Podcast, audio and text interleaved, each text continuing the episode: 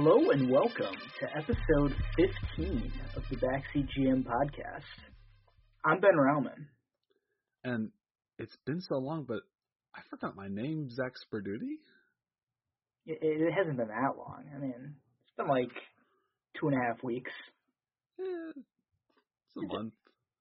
No, March 28th was our last episode, I think. So all right. It's like 2.5, maybe 3. No, 2.5. I was right the first time. It's around we're back. Plus or minus. We're back. After our trade deadline fiasco episode, there's a lot to unpack in that one, so I gave you guys a little extra time to dive in, check it out. Oh, yeah. But we're back now. How you been doing, Zach? Everything peachy? I've been doing well. I was thinking last 3 weeks ago, this podcast was like a foot long, and this is a little 6-inch. This is a little, we're back to the, back to something we can handle. You can only handle 6 inches at a time. Something the average person can, get down. Yeah, 6 inches is pretty average, but. I would even go to say it's like a little above average, Really? Like I'd go as far as to say like, you're in good shape if you're, a 6-inch sub. Yeah, you don't want it to be too much to get down. Right. Maybe we'll ask the viewers what they think about that. Get a little poll together, but it's been an interesting couple weeks in the NBA post deadline. At first when we were going to do this episode, I was thinking, maybe we revisit like some of these deals that got done, but there's a lot of extracurriculars that have gone on in the meanwhile. So, maybe we'll dig into those a little bit more, but first we can start off with something that we're more comfortable with, the old Kevin McHale. Part of the show where we talk about a beer that we picked and popped this week. Crafty hops with sneaky athleticism. Zach, do you have one in mind you'd like to bring us off with? I'd love to bring us off with something. Actually, I haven't had any beers this week. Wow. In fact, I am on another diet. The bi-monthly diet.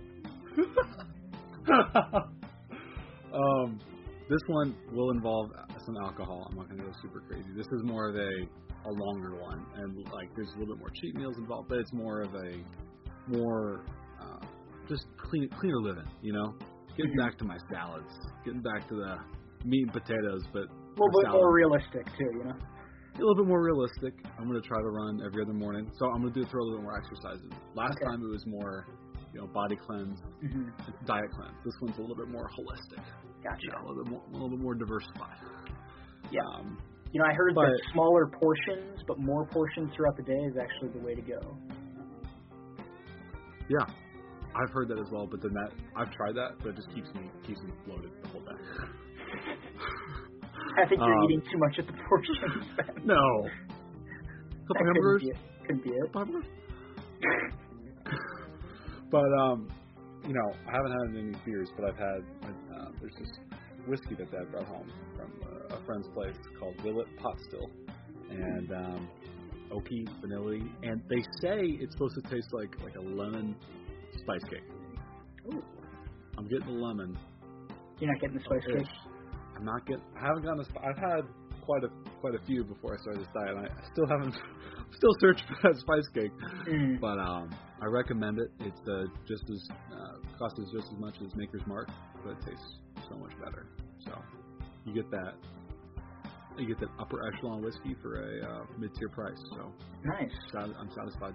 I got a mid-tier bourbon for a mid-tier price a couple weeks ago that I had been trying out. I'm not a huge bourbon whiskey guy, but every once in a while I dabble.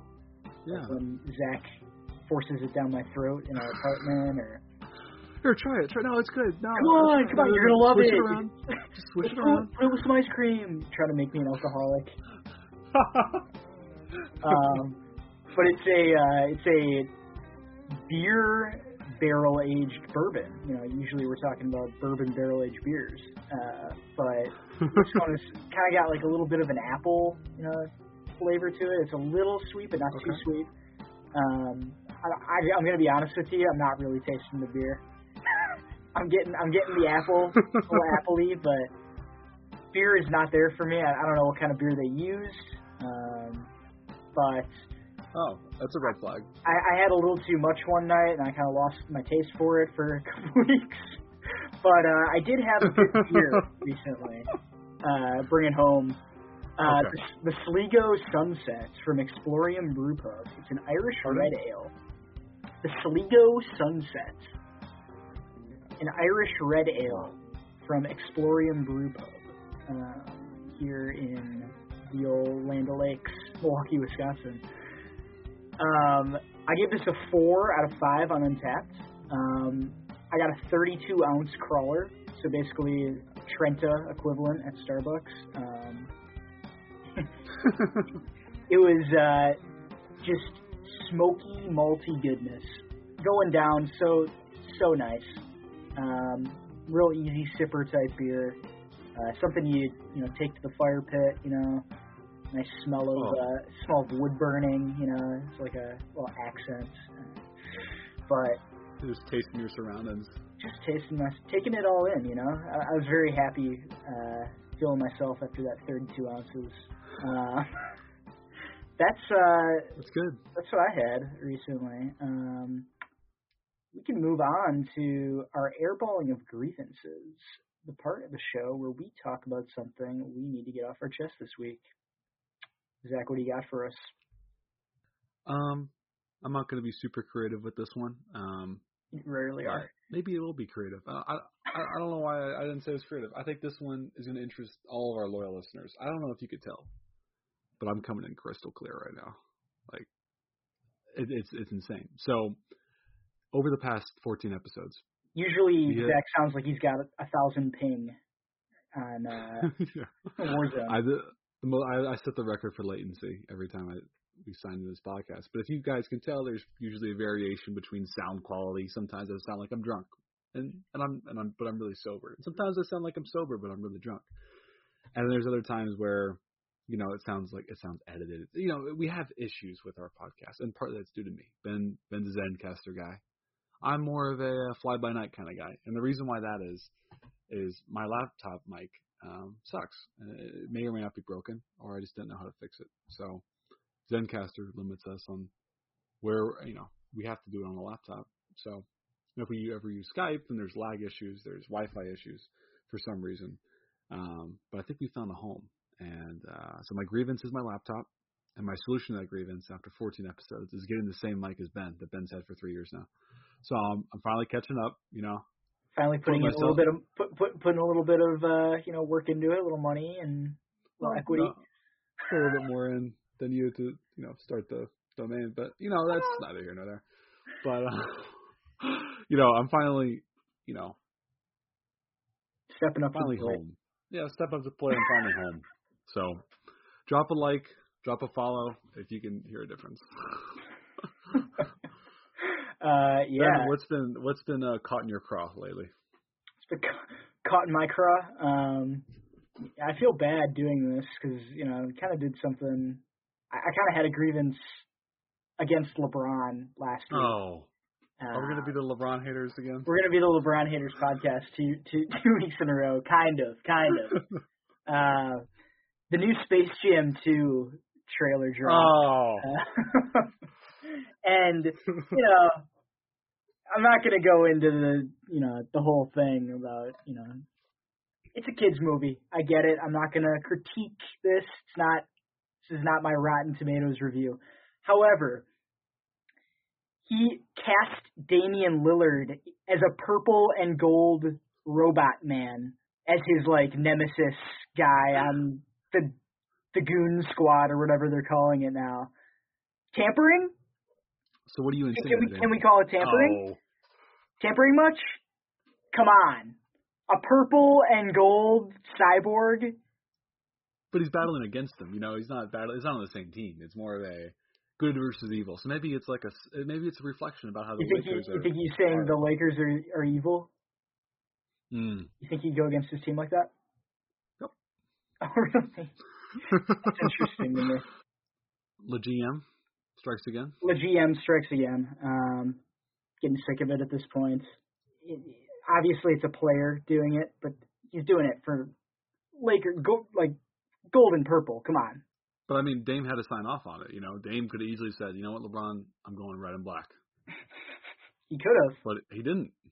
That's what makes it even more egregious. Maybe he has finally turned Dame to the dark side, evil empire. Makes me sick. Dame's not a guy who marches to his own drum at all. Dame's a follower. Yeah. About Space Jam, like, it's funny because like he's like trying to convince his like youngest son to play basketball and to love basketball, and like Bryce is. You never hear about Bryce. You hear about Bronny, AAU. You know, he can jump out of the gym.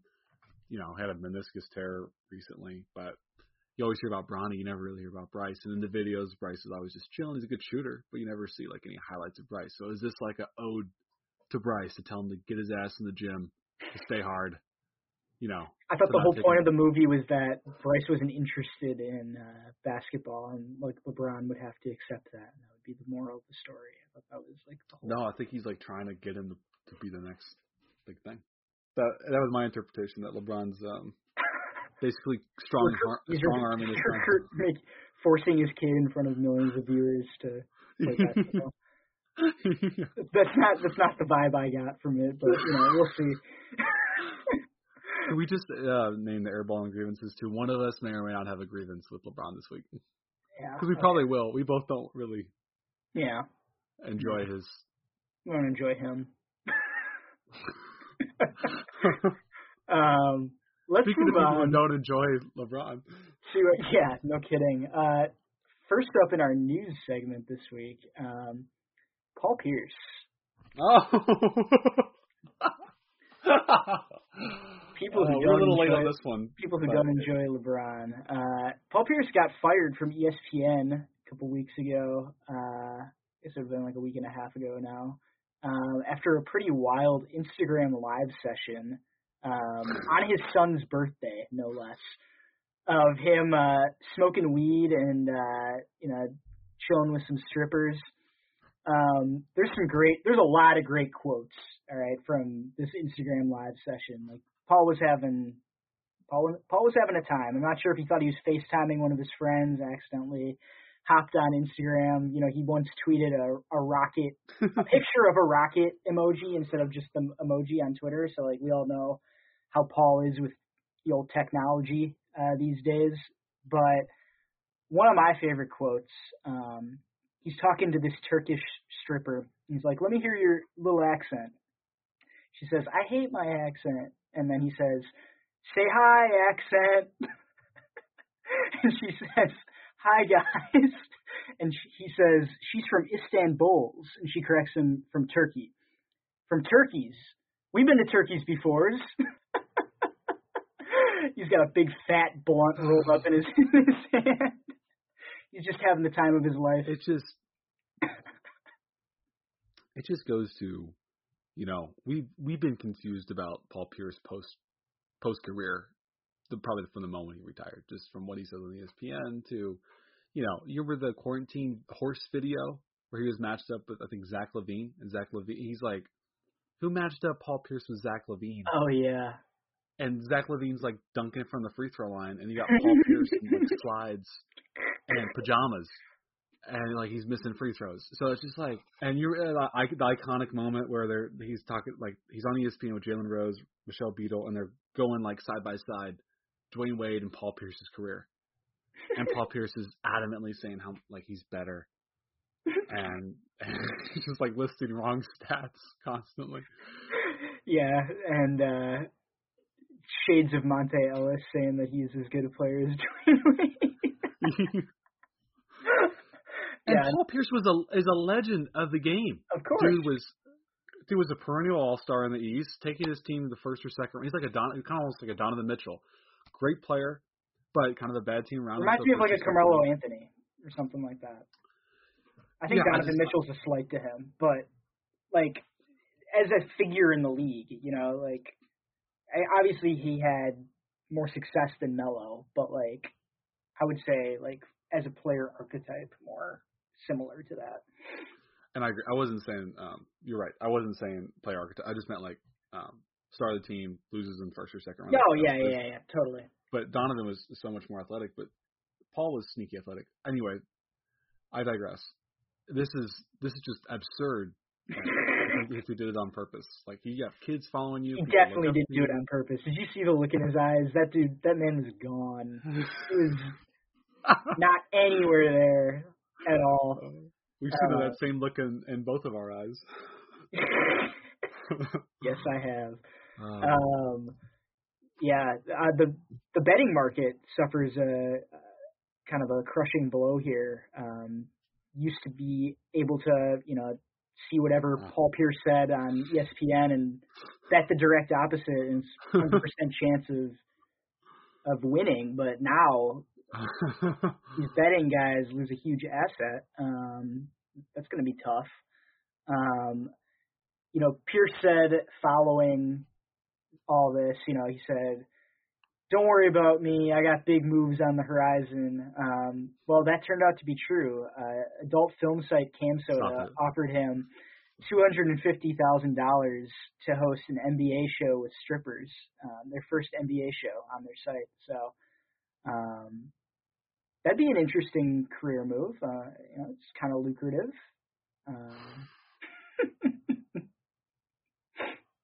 I mean, you have to think he's going to get more money from, like, Fox, TNT. I mean, I think TNT picks him up. I don't know.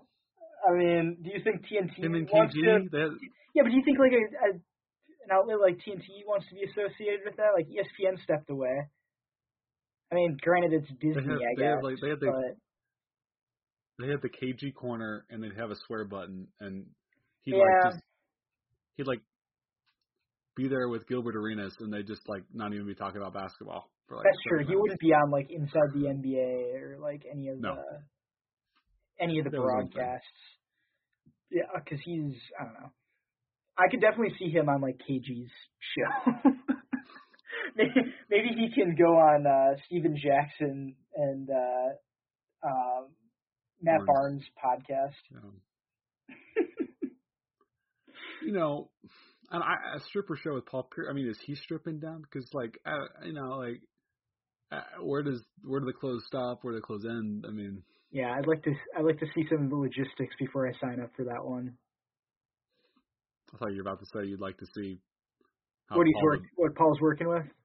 I mean, Paul's already dabbled in some kinky stuff, you know, on the court. You know, he shit himself and wheeled up in a wheelchair. Do you have any final thoughts on the Paul Pierce thing before we move on here? Not really. Just the other thing that sticks out is Paul Pierce admitting that the wheelchair thing wasn't real. Like, why would he admit that? Like that was like a time-honored Boston tradition to defend that he was actually cramping up or he had like a serious issue. Right. It's like a Boston toughness. You know, we come back from everything and then he's just taking a shit. Like, why would you admit that? Literally crapped on a decade of Boston sports fans defense defending him. No question. No pun intended. Pun was intended. So. Let's move on. Brian Windhorst had a podcast that dropped today, and it didn't go well for Brian. He had Jim Bontemps and someone else, I forget who, on to talk about the MVP race. And Jim Bontemps every year puts together a list where he goes around and he talks to actual media members and kind of gets like a poll for like where people's heads are at for the MVP race. And so of the 101 people he talked to, 90 had Jokic with their first place vote. So kind of a runaway year for Jokic, according to this poll, and it's pretty late in the year. So tough to see any changes there. Brian Windhorst, LeBron goes to bat for LeBron every day. He's pretty much on salary for clutch at this point. I mean, what's he batting though? Like 180? Nah, 130? Not he even. Bat, but... Well, not even. And his slugging percentage is even worse. When he actually makes a good point, it's not a it's not out of the park. It's just kind of on the back burner. But Windy trying to make the case that LeBron deserves to be right up there with Jokic, even though he's missed a month so far, and then kind of by default arguing that Embiid deserves to be up there too, even though Embiid's missed a huge part of the season. Things got quite heated. Windhorst called the rest of the media obtuse and shallow for having Jokic winning by such a wide margin. He's basically yelling at these guys on the podcast. Tim Bontemps comes back with a bunch of stats kind of refuting what he said. One in particular that I thought was interesting is only 2 times has an MVP missed more than 10 games or 86% of games in a season and still won the award. Once was with Bill Walton when he played 56 games and won MVP, and then once was with Allen Iverson when he won MVP in 2001. Or was it 2002? It was either 2001 or 2002. I always get it mixed up. 2001. And Embiid, if he were to play every remaining game this season, would only play 75% of the available games this year. So not, really meeting that threshold or even, that close right on the line of the threshold. LeBron has also missed, a huge number of games. And then Brian Windhorst is basically yelling at these guys, and he's like, well, what about Steph Curry? Steph Curry's having an insane season, one of the best offensive years ever. And they go, well, he's in 9th place right now. He's like, oh, so you're going to, I hope you feel good about, 30 years from now, you're not going to be, talking about Steph Curry not winning MVP this year. He's like, I really hope that I'm not talking about Steph Curry winning MVP when he was in 9th place.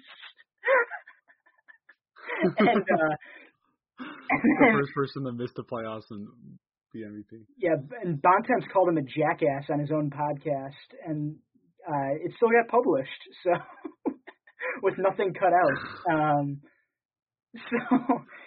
Windhorst basically said LeBron was the clear favorite before he got hurt. Clear favorite. And he's upset that Jokic has a clear lead now after he's played 100% of the games and LeBron hasn't played in a month. And Embiid, I think, hasn't played in longer than a month. I think he went out before LeBron. He went out before LeBron had a long break, like 2 months, I think. Right. And Jokic is having a spectacular season. Like, a lot of people had Jokic ahead of LeBron and Embiid even before they got hurt. So it's not like Jokic came from behind or something where, like, by default, these guys who were clearly in the lead of the MVP race are now – on the back burner, and Jokic, came out at 3rd or 4th place and is now the clear runaway favorite. It's, Jokic was the favorite for most of the year, and he still is. And he's, a huge asset is availability, and he's played 100% of the games this year. So, like, it was kind of funny. A lot of people were roasting Windhorst on Twitter today when he released that on his own podcast, no less. I mean, that just shows he has nothing to hide. He's a straight shooter. That's right. Him and Ramona Shelburne, they're clutch clients all the way.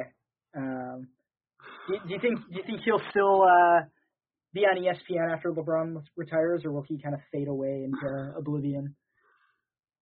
I always thought it was funny, like, whenever I used to watch First Take a lot, and he'd, like, come on, and it'd be, like, the only thing. He's, like, the LeBron expert. Oh, I've talked with LeBron extensively over the past couple of weeks. Well, I've talked to LeBron recently, and I think that... It's got a little high-pitched, nasally voice. You know, as far as MVP goes, I lean, you know, and you've been, credit to you, you've been on the Jokic kind of, the wagon, not bandwagon, I mean, whatever you want to call it. You've been on the Jokic, in the Jokic race car, let's call it race cars. You've been in the Jokic race car for a while, you know. It's an odd thing to call it. Well, I didn't want to call it bandwagon, because bandwagon's so negative, you know. It's a race car. He's in the, you're in the Jokic chuck wagon. Like, I don't know what to call it. All right. Sailboat. I mean, a mode of. I've been riding the Jokic horse. You know, Jokic is a big horse racing fanatic. So I've been on the Jokic horse all year. Okay, that's good. Glad we clarified what mode of transportation you're on. Yeah. But I think it leans towards by default, in my opinion. Like, this is one of those like. It just happens, and it doesn't take anything away. It happens every year. Happens every year. Like, you know, it's off the top of my head because I'm a Brady guy. You know, when Brady won his MVP, he lost against the Eagles in the Super Bowl. But Carson Wentz was leading for most of the year, and then he tears his ACL. Like, I forgot, like late in the year. Let's say week 13 or 14. I forgot the exact, but it was late in the year. Mm-hmm. Wentz was leading by every metric, and then it's like, well, I guess we got Brady at like 14-2, 4,500 yards, 30 touchdowns. I guess we're going to give. So it's like, I think that LeBron, I think this is less like that, but it's like you said, it's happened in the past where sometimes it just happens that way. Injuries. I think that if Harden stayed consistent, like Harden was creeping up the MVP ladder and then he got hurt and he hasn't. Exactly. Dame was creeping up the MVP ladder, but then he kind of stopped. He had like 10 clutch shots in like 5 games. Yeah, he's been hampered by some injuries too, and that he's kind of struggled. And then Giannis, you know, he's missed the past 6 games. You know, he was kind of getting in that conversation a little bit more once, like, you know, some of these guys are getting injured, but now he's kind of been out. So. Yeah, and then you got Curry. Curry was absolutely a flamethrower to start, and then people are like, he should make an MVP, and then he kind of cooled off, and now he's being a flamethrower again. Right. I think a guy who's underrated in these MVP talks is Chris Paul. You know, I think Chris Paul. What do you? The Suns' record is insane. Oh, you know? They got 40 wins, and what he did with the Thunder last year to take the Rockets to 7 games, to, you know, that squad should never have even taken the Rockets 7 games. He's such a gamer. On the Rockets, but he's such a gamer. And, you know, Booker's playing well, but Booker's a little inconsistent, as much as I love Book. So I think Chris Paul should get a lot more love in the MVP conversation. Yeah. But that doesn't mean that Jokic isn't playing badly. I mean, Jokic 7 in the same season. Yeah, I wouldn't quite put Chris Paul in, like, the top 5, right, you know, this year or anything. Like, I could see right now, even after the injuries? Yeah, I mean, I still think that, like, are you really going to put – him ahead of like Embiid or LeBron at this point, like even with the missed time, like Jokic is one thing where, you know, he's been playing out of his mind, having one of the best offensive seasons of all time for a big man. And like he's been there steady the entire year doing this, like hasn't missed any time, you know, he was already my favorite, like before they got hurt, and like he certainly wasn't behind by any like gap like Windhorse is trying to suggest, but yeah, he was always in the top 3 with LeBron and Embiid and himself. That was always kind of like that was always the fluctuation. I think that if LeBron stayed healthy and they were the number 1 seed, like I said before the season when we talked about this, LeBron number 1 seed healthy the whole year. He was leading it. I think the media would have probably given it to him. But now there's like you said, there's no way that it's not. And again, we talked about this on prior pods. It's not about the best player in the NBA or the theoretic by like if you look up definition of each word of most valuable player. That's just not what the award's ever been. So why do we keep arguing? Which player has been the most valuable to their team in the regular season? Like that's what the award's about. And the most available. Yeah, and that value is derived from availability, too, in a lot. So you have to weigh how good a player has been versus how available they've been. And then if there's other players that are, like, really close in, you know, actual value on the court, and have been available more, you have to like weigh that, you know? So I don't know. It's just, there's always clear biases in these arguments with media members. Brian Windhorst is you know, repeat offender every couple weeks at minimum. And that's just when he makes it into the news. Do you have anything more to say before we move on to a couple other things here? No, I think we're good to go. Oh, I guess where do you see the Nuggets? I mean, maybe just a quick 30 seconds. Where do you see the Nuggets? Where do I up this year? I mean, let's assume that AD and LeBron get healthy, and you got a full Lakers squad, you got a full Clippers squad. So you're talking about playoffs? Three teams. Talking about playoffs, yeah. Where do they? Do you see them in the Western Conference Finals? I mean, right now it's tough because the Lakers are the 5th seed, right? And the Nuggets are the 4th seed. So, like, they would be facing in the first round this year as of right now in the standings. Good point. And they're without Murray now, you know? So. Yeah, I mean, it's still, like, pretty close. Like, the Lakers are only 2 games back at the Nuggets. Clippers are only 2 games ahead of the Nuggets. The Blazers are a game and a half behind the Lakers. So, like, the order could shift. I don't know how soon LeBron and AD are going to be back. And if they'll just kind of coast to the playoffs, if they are, like, towards the end of the season. So you never really know. I would not take the Nuggets over the Lakers in a series right now. So if they meet in the first round, I can't see them getting very far. I could definitely see the Nuggets knocking off the Clippers again. I think that is definitely a very real possibility. I just don't think the Clippers – I don't know. Paul George is not a clutch player. We'll get to that in a little bit. But and, you know, they don't really have – I mean, they have Rondo now, and he's been playing well, to his credit. Like, he's been playing really well the last couple of weeks. And don't dare say I told you so about Rondo because – he's still trash. And that was a bad deal for them to make. They should not have traded Lou Williams. It wasn't. Picks for Rondo. Okay. On paper, was it a bad deal? But you need a point guard. They got playoff. They're getting playoff Rondo. Okay, we'll see. We'll see about that one. But, you know, the Nuggets, it depends on the matchup. Like, if they meet the Lakers, don't see them winning that. If they beat the Clippers, I could see them winning. I could see them beating pretty much any other team in the West outside the Lakers. Like, I could see an argument for any of those. So, you know, I think they're a really good team. I think that they're probably – as far as playoff teams go, like right up there, 2 or 3. What about you? Yeah, we'll see if Aaron Gordon can step up and be more of a. He struggled actually. He had like a good like couple games right after the deadline when he was with them, but he's kind of like struggled shooting the ball and his points per game are down, which he's not the number one option anymore.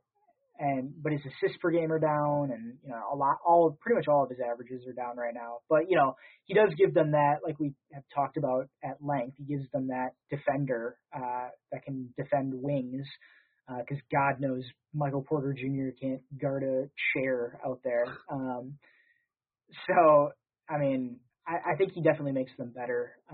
Just remains to be seen how he performs in the playoffs. True. I kind of disagree about the Nuggets. Like, with Murray, they're a top 3 team in the West, but without Murray, I just don't see how they can beat really any team in a 7-game series. So, was it confirmed that Murray tore his ACL? Yeah, I'm 99% sure. Yeah, it definitely hurts them. Murray was a huge reason why they were so good last year. And, without him, they don't beat the Nuggets and, beat the Clippers. Hey, it evens the playing field because neither of them have a point guard now. They have, what's that guy named? Franco Calametti. What's that guy's name? Franco Calamari. What's that guy? The point guard Jokic. Well, point Jokic. But, you know, last thing on this for me, if this injury happened, like Jamal Murray's injury happened, let's say December, or let's say January, like January 30th. In my opinion, Jokic, the Nuggets wouldn't be fourth, wouldn't be fifth. So Jokic wouldn't be in the MVP conversation. So that's where I don't know about that. You don't think the Nuggets would still be fourth if they? I mean, I think they'd still be like in like the 4 through 6 range where it's like viable. Maybe so. Because I mean, I don't know. I don't really see a team like the Grizzlies or, you know, even the Mavericks overtaking them. I think Jokic has just been that dominant offensively this season. Like, it hasn't been Murray that's taken him to this point. It's been Jokic all the way. Like, he's having outstanding season. No. 26, 10, and 9, right? Something like that? I got to check his averages again. He is at... So his PR is 36.1, 26 points, 8.8 assists, 10.9 rebounds, shooting 41.8% from three, 56.4% from the field, 85.3% from the line, true shooting percentage of 64.1. That's crazy. 1.4 steals, 0.6 blocks. 3.1 turnovers, with a usage of 29%, which is actually a lot lower than some of the, you know, major usage guys out there like 40%. Harden or Westbrook. You know. Yeah. So even Giannis. If the Nuggets were 6th seed, do you still have him as your MVP? I think so. I mean, Westbrook won it as a 6th seed. Yeah, but that was a triple-double. And he's almost averaging. He's one assist away from a triple-double. With all the injuries that have happened this year, who would you put ahead of him? Chris Paul. Oh, God.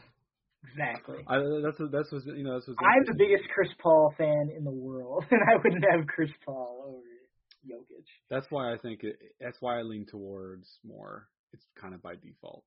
Like, he's having a great season. I think you'd be the winner anyway. I think that's why it's not by default, though. You think if Embiid played the whole season or LeBron played the whole season, Jokic would have it ahead when the Lakers would be 1 seed and Sixers would be 1 seed and then it's like a 4th Nuggets? The Sixers, like, as a 1 seed, the Nuggets, if you look at records, like, it's not that much different. And the Nuggets play in the West. Yeah, the West is deeper top to bottom. Like, team's tougher. The Sixers have 39 wins right now. The Nuggets have 36. And they play in the West. That's three game difference. Like, yeah, that's not vast at all. No, but I'm just saying, so the Lakers at 1 seed and the Nuggets at 4 seed, with LeBron averaging 25, 8, and 7. Weren't the Jazz a 1 seed before LeBron and AD got hurt? Anyway, I'm pretty sure the Jazz and the Suns were 1-2 before LeBron and AD even got hurt. Lakers were like 3. They'd be right. Yeah. But in any case, yes, I do think that Jokic would still be the leader. It'd be much more slim, but let's move on to some more news. Ben Simmons and Joel Embiid, in the past week, independently have said that they are the Defensive Player of the Year. Ben Simmons, to his credit, also said that Joel Embiid should be the MVP. So maybe he's, you know, saying, Joel, you can get MVP. But, I'm going to get the Defensive Player of the Year. But Joel Embiid, like 2 days ago, came out and said, I think I'm the Defensive Player of the Year. I'm the Defensive Player of the Year, yeah. Who do you think is the Defensive Player of the Year? Seth? I mean, the Sixers have been awesome. They've been awesome defensively. Yeah. I think they're number one, and the Lakers are number two defensively. Lakers have had a really, I think the Lakers defense is better, just top to bottom, but because you saw what they did in the playoffs, but they have defensive player of the years on the Sixers, Zach. Oh, I love how you made sure it was noted they said it independently. Mm-hmm. Yes. Not like we're the joint defensive player of the year, or like we're both defensive player of the year. Code. No, they both said I'm the defensive player of the year. I saw a quote from Simmons that said it was from GQ, and he said, whenever we play the Nets, I'm going to guard KD, and if KD's out, I'm going to guard Kyrie, and if Kyrie's out, I'm going to guard Harden. Who else does that? I'm MVP. It's just like, or I'm defensive player of the year. It's like he's got a point. He's versatility is a great asset on defense, but I mean, Rudy Gobert has won defensive player of the year twice now. You can't say he's versatile. Like, no, he kind of like versatility isn't a requirement to be the defensive player of the year. Right. Right. Exactly. Like, do I think maybe Gobert gets overrated on the whole a little bit because of the Jazz system defensively? Maybe, but I mean, it's not taking away from him what he's good at as a player, because their defenses have been historic when he's been there. Definitely fell off a lot after Derek Favors left, but as a whole, he's really good at what he does. So, like, just saying you're versatile doesn't automatically equate to defensive player of the year is basically my point. And, I agree. And I haven't been really, like, keeping up too close on the defensive side this year. But it seems to me like no one stands out. Like, last year was, like, Giannis's defensive, like, clear defensive player. His ratings, his net rating, all that. It was like, holy shit. Now this year it just seems like, Yeah, there's a couple guys, like, Miles Turner was in there for a while. And, he's still, in the conversation for sure. Simmons and Embiid will both get a nod because they're, that collectively they have the best defense. It's just kind of weird choosing between one or the other. I would probably lean Embiid if we're talking about both being healthy the same amount of time. Simmons has been more available, and he's been really good defensively still. But, like, if I'm talking about, like, who do I think is the better defender of the two, who's been, the most valuable defender to the Sixers when on the court, it's Embiid, I think. And this goes to kind of what we're talking about is, like for defensive rating leaders, no one's under 100 this year.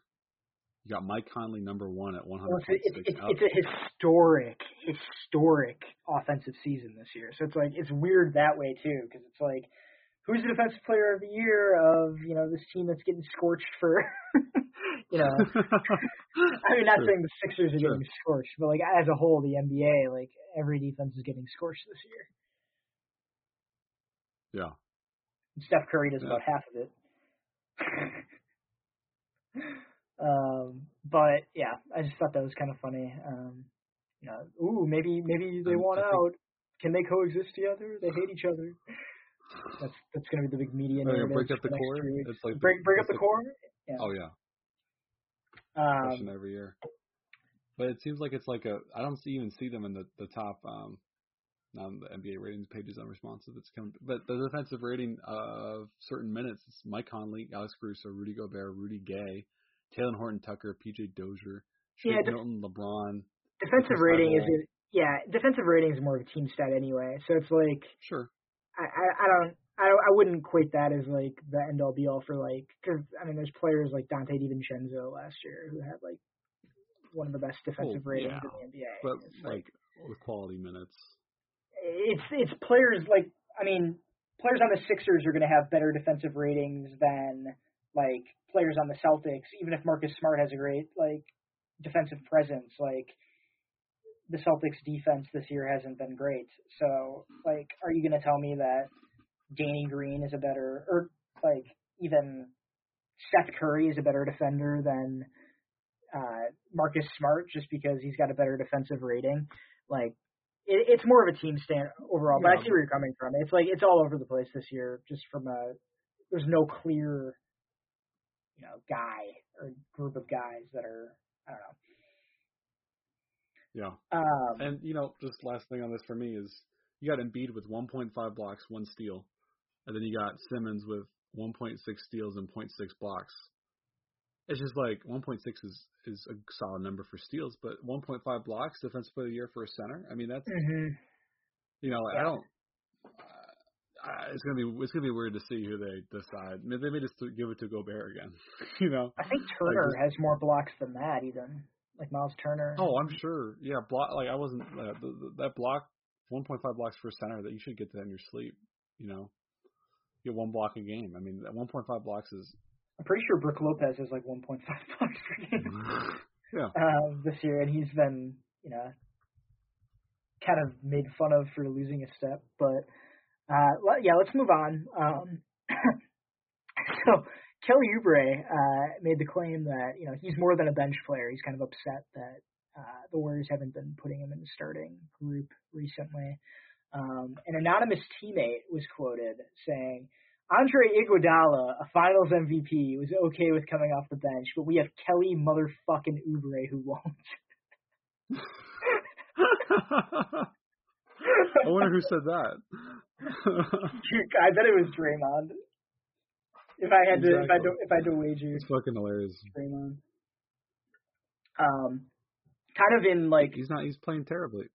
Kind of in related news with like how the Warriors have been kind of like melting down recently, at least from a locker room. Steve Kerr today literally just like roasted James Wiseman to the press, like saying, basically that he's a scrub and isn't sure if he'll fit with the core or whatever. He basically said, you know, when we got him, like we had no idea what he was. Like he's super raw on both ends. Like, and you know, the question is he going to be ready to fit with our core, you know, our big three core long term? And we just don't know the answer to that question at this point. Is what he said. Wow. It's like wow. Why would you say that? Like, even if it's true, Kerr would you say it to the press? Kerr said, Warriors don't know if Wiseman can win with other stars. That dude just hurt his meniscus. Like, imagine going into rehab, like, with that on your mind. Like, I think they're going to motivate the fuck out of him, that's just going to be like... Right. And meanwhile, you got Kyle Oubre, or Kelly Oubre just, like, asking for starters minutes when he sucked. Like, that's a mess. They should have taken LaMelo. That's all I'm going to say. I've said it before. I'll say it again. Yes. Listen to some of our prior podcasts. Ben makes a great argument for taking talent. In other news, Celtics cut Mo Wagner after trading Daniel Tice for him to sign Jabari Parker. So they're doubling down on not being able to defend anyone by taking one of the worst defenders in the league. Bucks. Danny Ainge making moves. What's funny? This is a perfect storm for you because you know you love making fun of Jabari. And I love making fun of the Celtics. It's just, mwah. You know what? I'd love nothing more than to have the Bucks face the Celtics in a series in the playoffs, and then have them put Jabari Parker on Giannis. I just love it. Ben. Love it. That's barbecue chicken, man. Do they have a center now? Like, who are they putting it? Like, Tristan Thompson. Robert Williams out there? Like, are you kidding me? Tristan Thompson and Robert Williams? That's your center rotation? Reminds you of Ralph Sampson and Hakeem Olajuwon on the Rockets. Oh, my God. That's just so questionable. I mean, I know that we talked about it. It was strictly like they made it sound like it was strictly a cap move. Trade for Wagner, and like Tyson's a pretty solid playoff center. Like he can switch a little bit. Obviously, that's not his bread and butter, but like he's a switchable guy. He's more mobile than a lot of centers. And I think we appreciate him more than any other podcast out there because we do. We're a Daniel Tice podcast. When we first started out, I felt I had like my Max Kellerman moment. You're like, who should the Celtics put on Giannis? And I said, I want Daniel Tice. And I was, you remember his net like defensive rating was like 79 for like at that point for how little he played. He was just like. And obviously I was kind of trolling, but I genuinely believe like he was one of their better defenders, and that it's true. Like he's a solid offensive player. He's aggressive on the glass, gets a lot of three, has good chemistry. Yeah, hits a three exactly, and he has good chemistry with the guys. Like you saw last year in the playoffs, like he's communicating with them, setting really hard screens. Oh, the screens he sets are like they're illegal, but like they don't get called. So like he's a tremendous offensive player in that regard. For that reason, like just off the bat, the fact that he can stretch the floor is like, even if it's like 35% knocking down threes, like that's valuable. Oh yeah, like even if it's 33%, makes you respect it. No question. We totally agree that that was just a mind numbing move. Like let's be clear. I like as a player, I hate whenever the Bucks play Daniel Tice, I hate him. He's like, and that's like, a good thing. That shows like you kind of respect him on a certain level. I respect him for the dirty plays that he consistently makes and the illegal screens that he consistently sets. You know, more power to him. Look, if you're setting illegal screens and not being called, to me, in my book, that's just a good screen. It's like Bogut. It's like Bogut on the Warriors. Like Bogut on the Warriors. 2016. Oh, my God. That was the worst fucking shit. He'd shuffle. He'd do like a fucking like cone drill. That's what Tice does. Tice is like a little moving screen every single time. He just like boxes out, like thinking like what other player gets that benefit? Clint Capella would get that a lot. With the Rockets, there's a different. It's just like you become that good of a screen setter, like the refs just like assume that you know what you're doing. Like if you slide a little bit, oh, his momentum was just carrying him. You know, like there's a little bit of slide, there's a little bit of center deviation. It's been a while. Illegal screen setting. One more bit of news to wrap this up before we get into the Deli desktop. Ooh, we got a banger. Do we? You know, I'm waiting because I have a Deli tidbit, and I'm going to call you out on it if you don't include it in the segment this week. But with that little teaser, on a more serious note, LaMarcus Aldridge called it a career this week. Oh, let's do a round of applause. Old golf clap. Yeah, he had a kind of a heart condition, little scare with the Nets. Decided it's in his best interest to call it quits. It was like a heart flutter thing, and he'd had something similar in San Antonio a couple years ago. Pop even mentioned it as he was, congratulating him for a career. But Marcus Aldridge definitely. Like I looked it up on Basketball Reference for his MVP, or not his MVP, sorry, his Hall of Fame probability, right around 50%. He's been a 7-time All-Star. I think he's made second and third team All-NBA a couple times.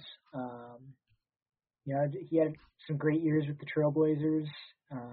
That's where most of his damage was done.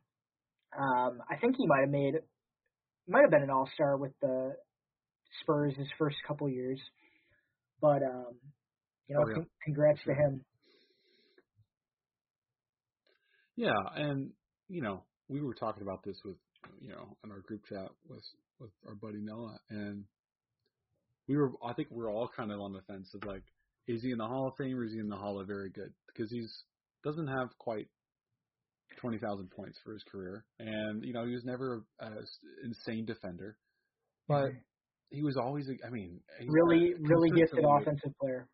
Oh, my gosh. I mean, his fadeaway is up there with Dirk in terms of just, like, how consistent it was. Like not up there. I mean, he's a couple levels down from Dirk. Sorry, I got a little excited there for a second. But, like, it's that kind of, you know, that's his go-to move.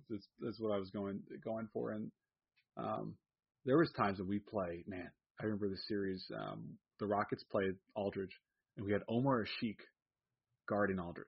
Mm-hmm. Oh. Barbecue chicken. Oh, my gosh. He was just – everything was just turn around, just chair drill or just, you know. To be fair, anyone Omar Ashik was, you know, guarding barbecue chicken. But yeah, true. But, I mean, Aldridge is just – it just feels like he's a legend of the game. Like, you're not going to forget about Aldridge. Like a Pau Gasol. Pau Gasol's better than – without the championship. I think Pau Gasol is just a more complete player because just a better defender. Agreed. Passer. But, like, from an offensive standpoint, they remind me of each other, like, kind of a little bit. Yeah, I mean, mid-range, back to the basket game. Back to the basket. You know. Good passers. I remember watching a Thunder Spurs game that went into, like, a triple overtime, and Aldridge just put the Spurs on his back. Like, he had 50-some points, like, insanity. Yeah. I remember that 50-point game. Yeah, it was when Westbrook was still with the Thunder. Yeah. I was watching at a college bar, with some buddies in Whitewater, Wisconsin, and wow. I was in awe at the Aldridge mid-range post game. Oh, how many turnarounds did he hit that game? Probably 18. So many. I'm gonna have to look at the highlights after this just to revel in it. He's just a damn good player, man. He should, in my book, he's a Hall of Famer. Oh yeah, in my book, he's a Hall of Famer. And he's a Blazer legend for sure. Oh yeah. That being said, congrats to Aldridge on a hell of a career. Now we'll get to the Deli Desktop where we'll see if Zach comes through for me. And last thing on Aldridge, I just feel like it'd be nice to see him get that ring with the Nets. Like, I that one didn't even feel slimy to me. It just felt like, you know, like just a vet getting in like 5 or 10 minutes in the playoffs, hit a couple turnarounds, get a couple boards. It's like if Vince Carter joined like the Warriors in their prime, I wouldn't even be mad. Because at that point, Vince was still like a decent bench player. Right. Yeah. Vince was a contributor through and through to the very end. No question. All right, are you ready? I'm ready. The Deli Desktop, here we go.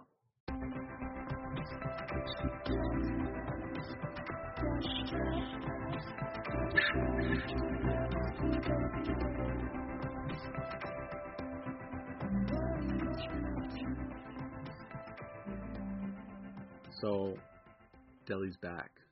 He is back. He's back, bitches.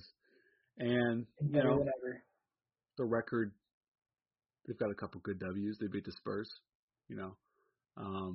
But, you know, I just some highlights, just some quick hits here. So his best night was he had a 7-point game, but he had a 10-assist game. So 7-10 game against the Pelicans. They lost. He shot 27% from the field in 34 minutes. But 10 assists? 10 assists? I mean, that's something. Come on. And that's a hard, gritty effort right there. He gritted through those shots. Yeah. His shot wasn't falling, so he looked to others, and you know, he delivered. Yeah. The Deli delivery man. He's not the DiGiorno. He's Deli. Not quite.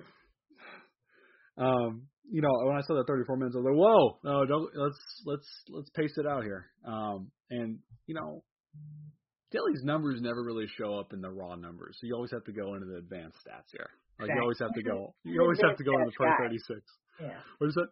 He's an advanced stats guy. You know, he is. So his per 36, he's averaging 6 and 9, and he's averaging 9 assists.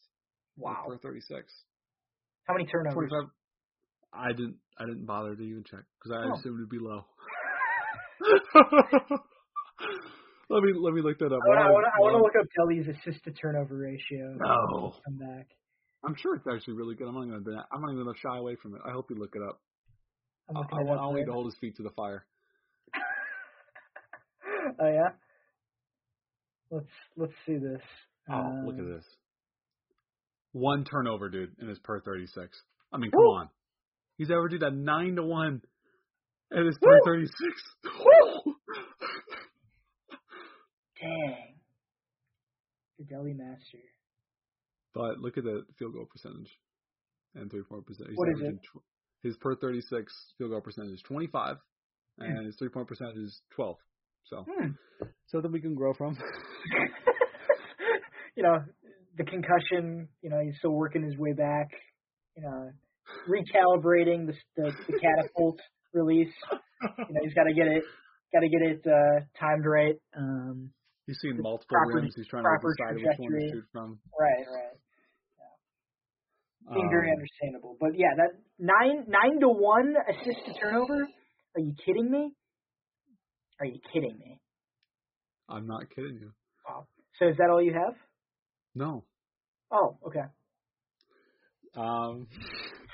So I was reading some reports because that's what I do. You know, Ben prepares all the news and all this, but what I do is I read Cleveland fan side of it. I read Cleveland, you know, NBA.com. Oh, I'm reading everything. So what I got it from that was basically all the writers are saying that, you know, whenever Garland and Sexton go out, he's just filling the gap really well. He's a gap filler. This guy just shoots the gap. And this is what we've always talked about. They're talking about he's a glue guy. Garland. He's a glue guy. Imagine if he's backing up McCollum and Lillard, or Tatum and Brown. Like, it shouldn't be, he's backing up Garland and Sexton. No. Come on. He's a playoff player. He is not a regular season player. In the playoffs. He shines. He's like Rondo. Not as good as Rondo. He's the Curry stopper. Except for. Is this what you're talking about? Yes. So when they played the Warriors, I'll let you take it, but it was a bad moment. Yeah. I remember opening up Instagram a couple nights. I forget, it was last night or a couple nights ago, and I was just like, no. I wanted to make sure you addressed this, just so that we keep it all, you know, unbiased in the Deli Desktop. We're taking the good with the bad here. You know, we mentioned the shooting percentages. Now we're gonna mention when Curry dropped Deli all the way to the floor, flailing down, only to hit a wide open three after a crossover. Sent Deli to Middle Earth. All the way down under into the ground. Down under. Yeah. You know, I've been looking at that a lot. I've been having that on replay a lot. Mm-hmm. And my conclusion is Curry tripped him. I think Curry pushed off. Hey, he got the feet got tangled up. It's not a definition shake. It's not a definition. It was just a fluke thing. He was running in, and then he stops, and his momentum, you know, carried Deli that way. His body momentum carried Deli that way. It wasn't like it wasn't a complete crossover, you know, that just broke his ankles with no contact. You know, there was some contact here. Yeah, so it could be argued, you know, that this wasn't a complete, you know, just decimation of the Dell man, of Michael Bell. I mean, it could be argued, and only biased people would argue that there was contact, and we're not here to do that. I mean, but if there was contact, then it wouldn't have been Deli's fault. Right. Exactly. Yeah. It's just good to see him back, dude. I mean, 10 assists. Hell yeah. In a game as per 30. I mean, just seeing those per 36 numbers. Get me feeling some type of way. Imagine him coming off the bench for the Bucks this year. Come on. I mean, we got Jeff T. He's got a pretty solid assist turnover ratio of himself, you know. Don't mean to brag, he's sitting at around 6.5 right now. It's not 9. It's not 9. It is not 9. That's like Hall of Fame numbers. He's also not shooting 25% from the field and 12% from three. Hey. Total concussion. Let's transition. That was a great Deli Desktop. All-time Deli Desktop for the podcast. All-timer. Which isn't saying much based on the content we've had to work with the last several months. But let's transition to the bonus fry baller. So, you know, I was looking for a bonus fry baller this week. I decided to stretch the definition of the segments. Normally it's, you know, a player, the bonus fry at the bottom of the bag that's been, you know, playing surprisingly well. If this is Drew Holiday or Chris Middleton, I'm renouncing. I'm resigning. No. My bonus fry baller this week is, you know, it's definitely, you know, it's a sabermetric stat of the week. Paul George is 6 for 50 on game tying or go ahead field goal attempts in the fourth quarter or overtime, and he missed one. That's not tonight. Good. Against the Sixers. So I'm looking up the definition of what is bonus fry. This is when you don't find the bonus fry at the bottom of your bag. This is a wow! Look at this bonus fry. Look how bad Paul George is. You know, bonus fry. Like wow. Yeah. Pretty neat. That's just more like an airball into grievances about. Like, I hate it. This is why the Nuggets will beat the Clippers in the playoff series, even without Jamal Murray. Oh. Imagine having an actual wing defender on one of these guys this time around. They didn't even have that last year, really. Imagine having Aaron Gordon now on one of Kawhi or Paul George. Or maybe, let's say it's Kawhi, obviously, because he's the bigger threat. And then you're leaving it up to Paul George, Mr. 6 for 50, to put the game away in a close one in the playoffs. Who's guarded him? Who cares? Michael Porter Jr. Still 6 for 50. The games won't be that close if Michael Porter. Bol could be out there.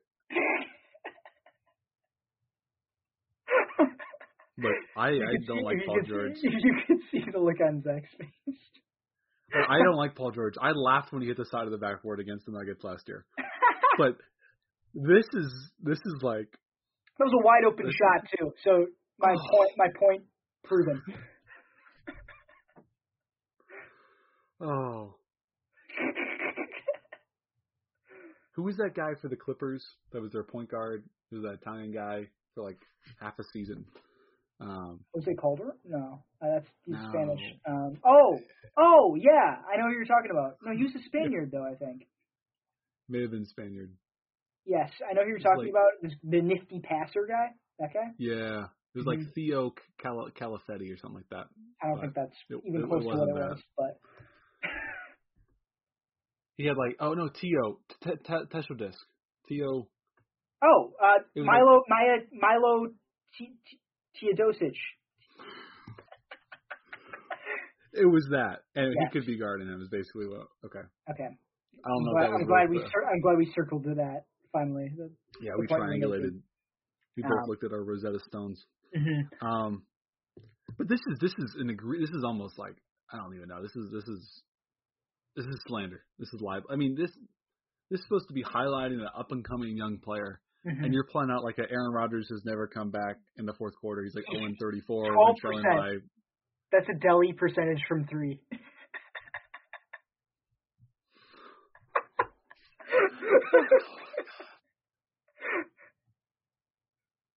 That's concussion deli. Shooting the ball. A lot of those were bad shots. Yeah, they're all bad shots, clearly. ever since that Gatorade commercial where he's like, he just hits the clutch shot. It's like, we have to throw that in there, so he's 7 for 51. Ever since Dame Lillard just punked him, he's been on the downward trajectory. This is brutal. This is, yeah, this hurts. This doesn't make me feel good even now.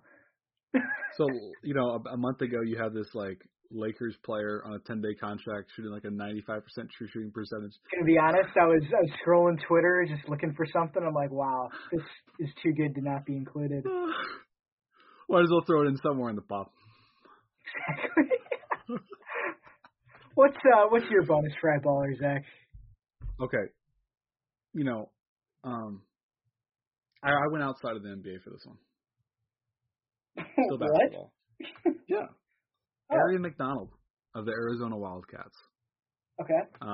She's Final Four for women's basketball, and she in Arizona knocked off UConn, number one undefeated UConn, mm-hmm. And she had 26 points in the final game, semifinal game, and Paige Buechers was. You know, generally categorized as the best women's basketball player. She only had 18 points, had her worst game of the season.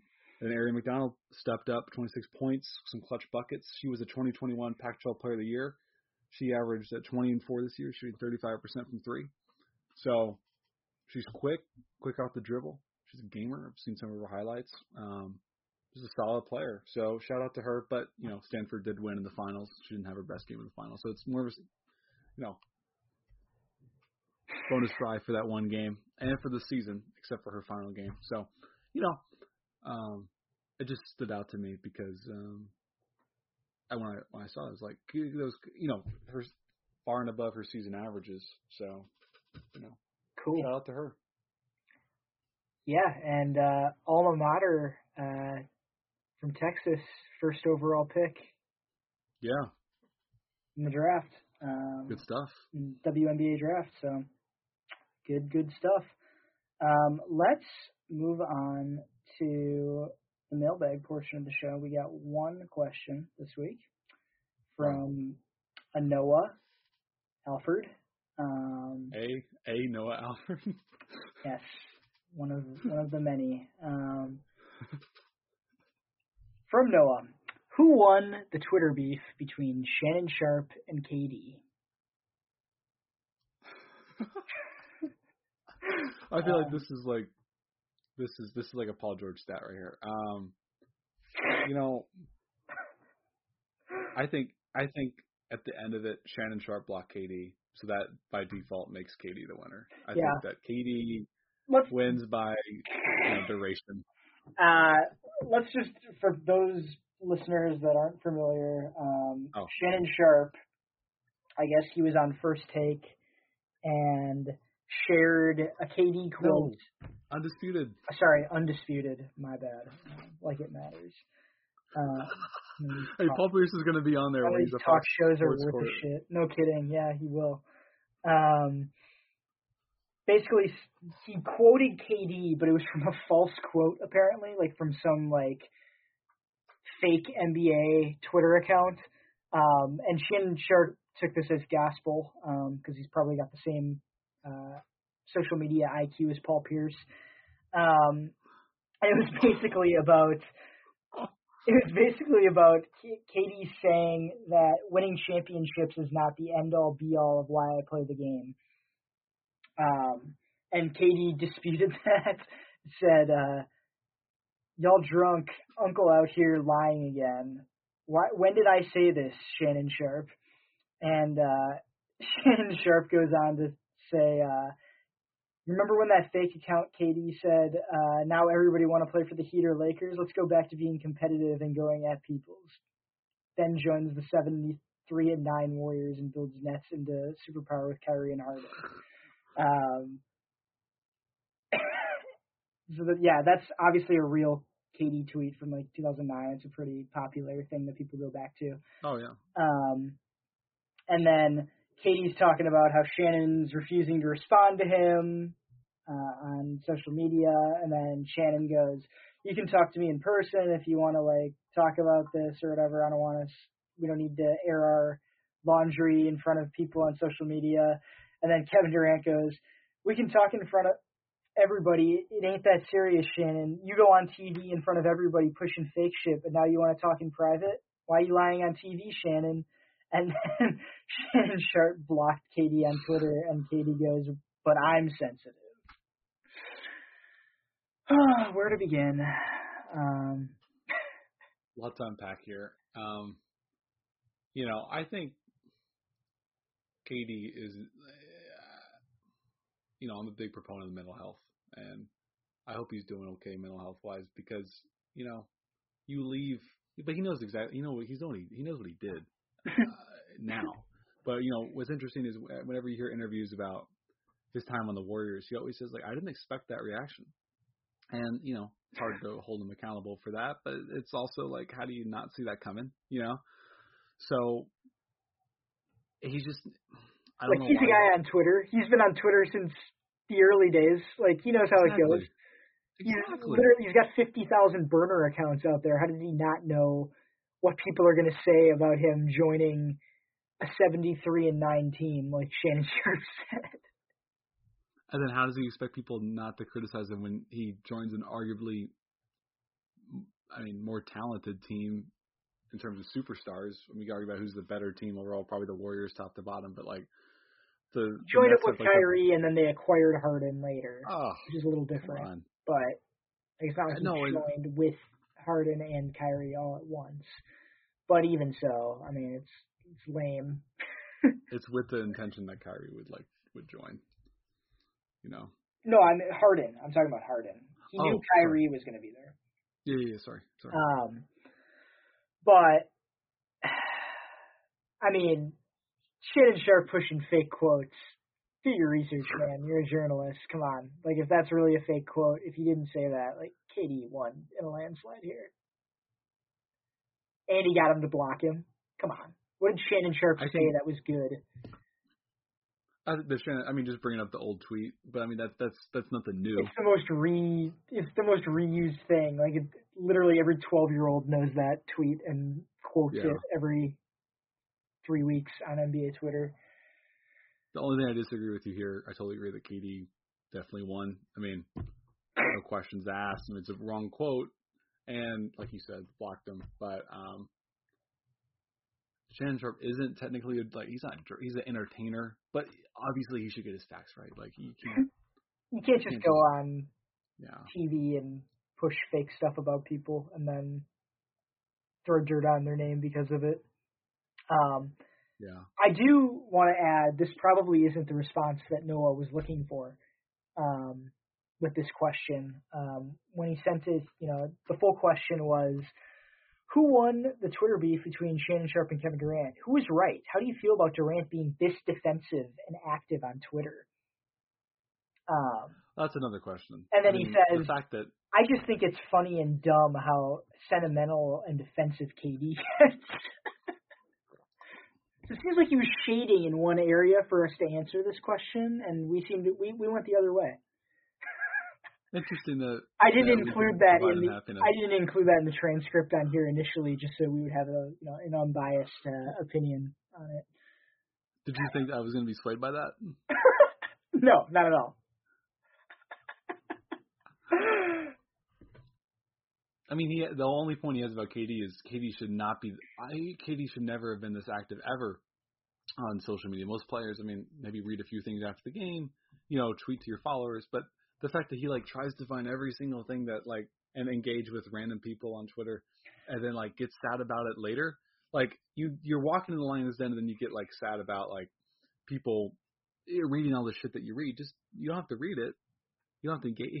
Maybe he likes it. So I think it gets him off a little bit.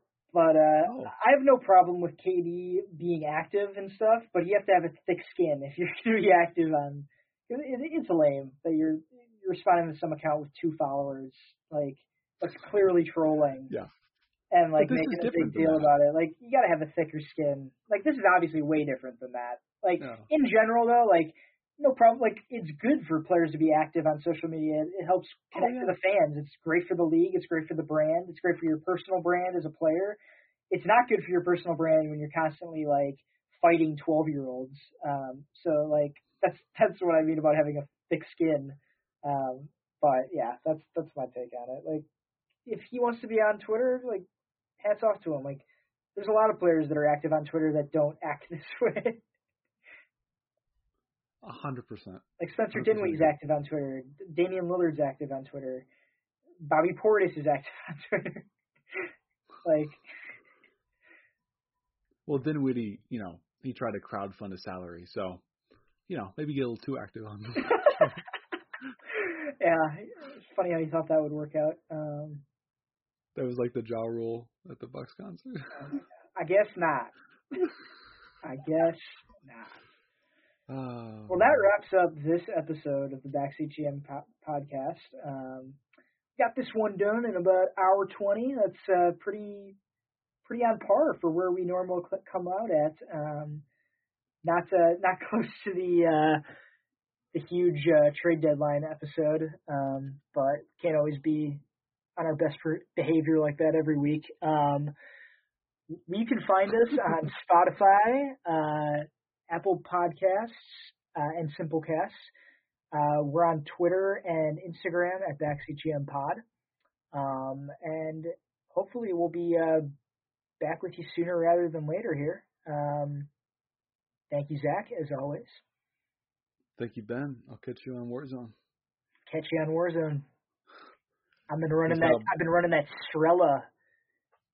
Now it's like a. It's like a. You know, a meta for everybody else. I've been running the Strela since like season 1, baby. I just feel so comfortable running with you. I've been caught on it in this video. Whoa. Quad white, Mike.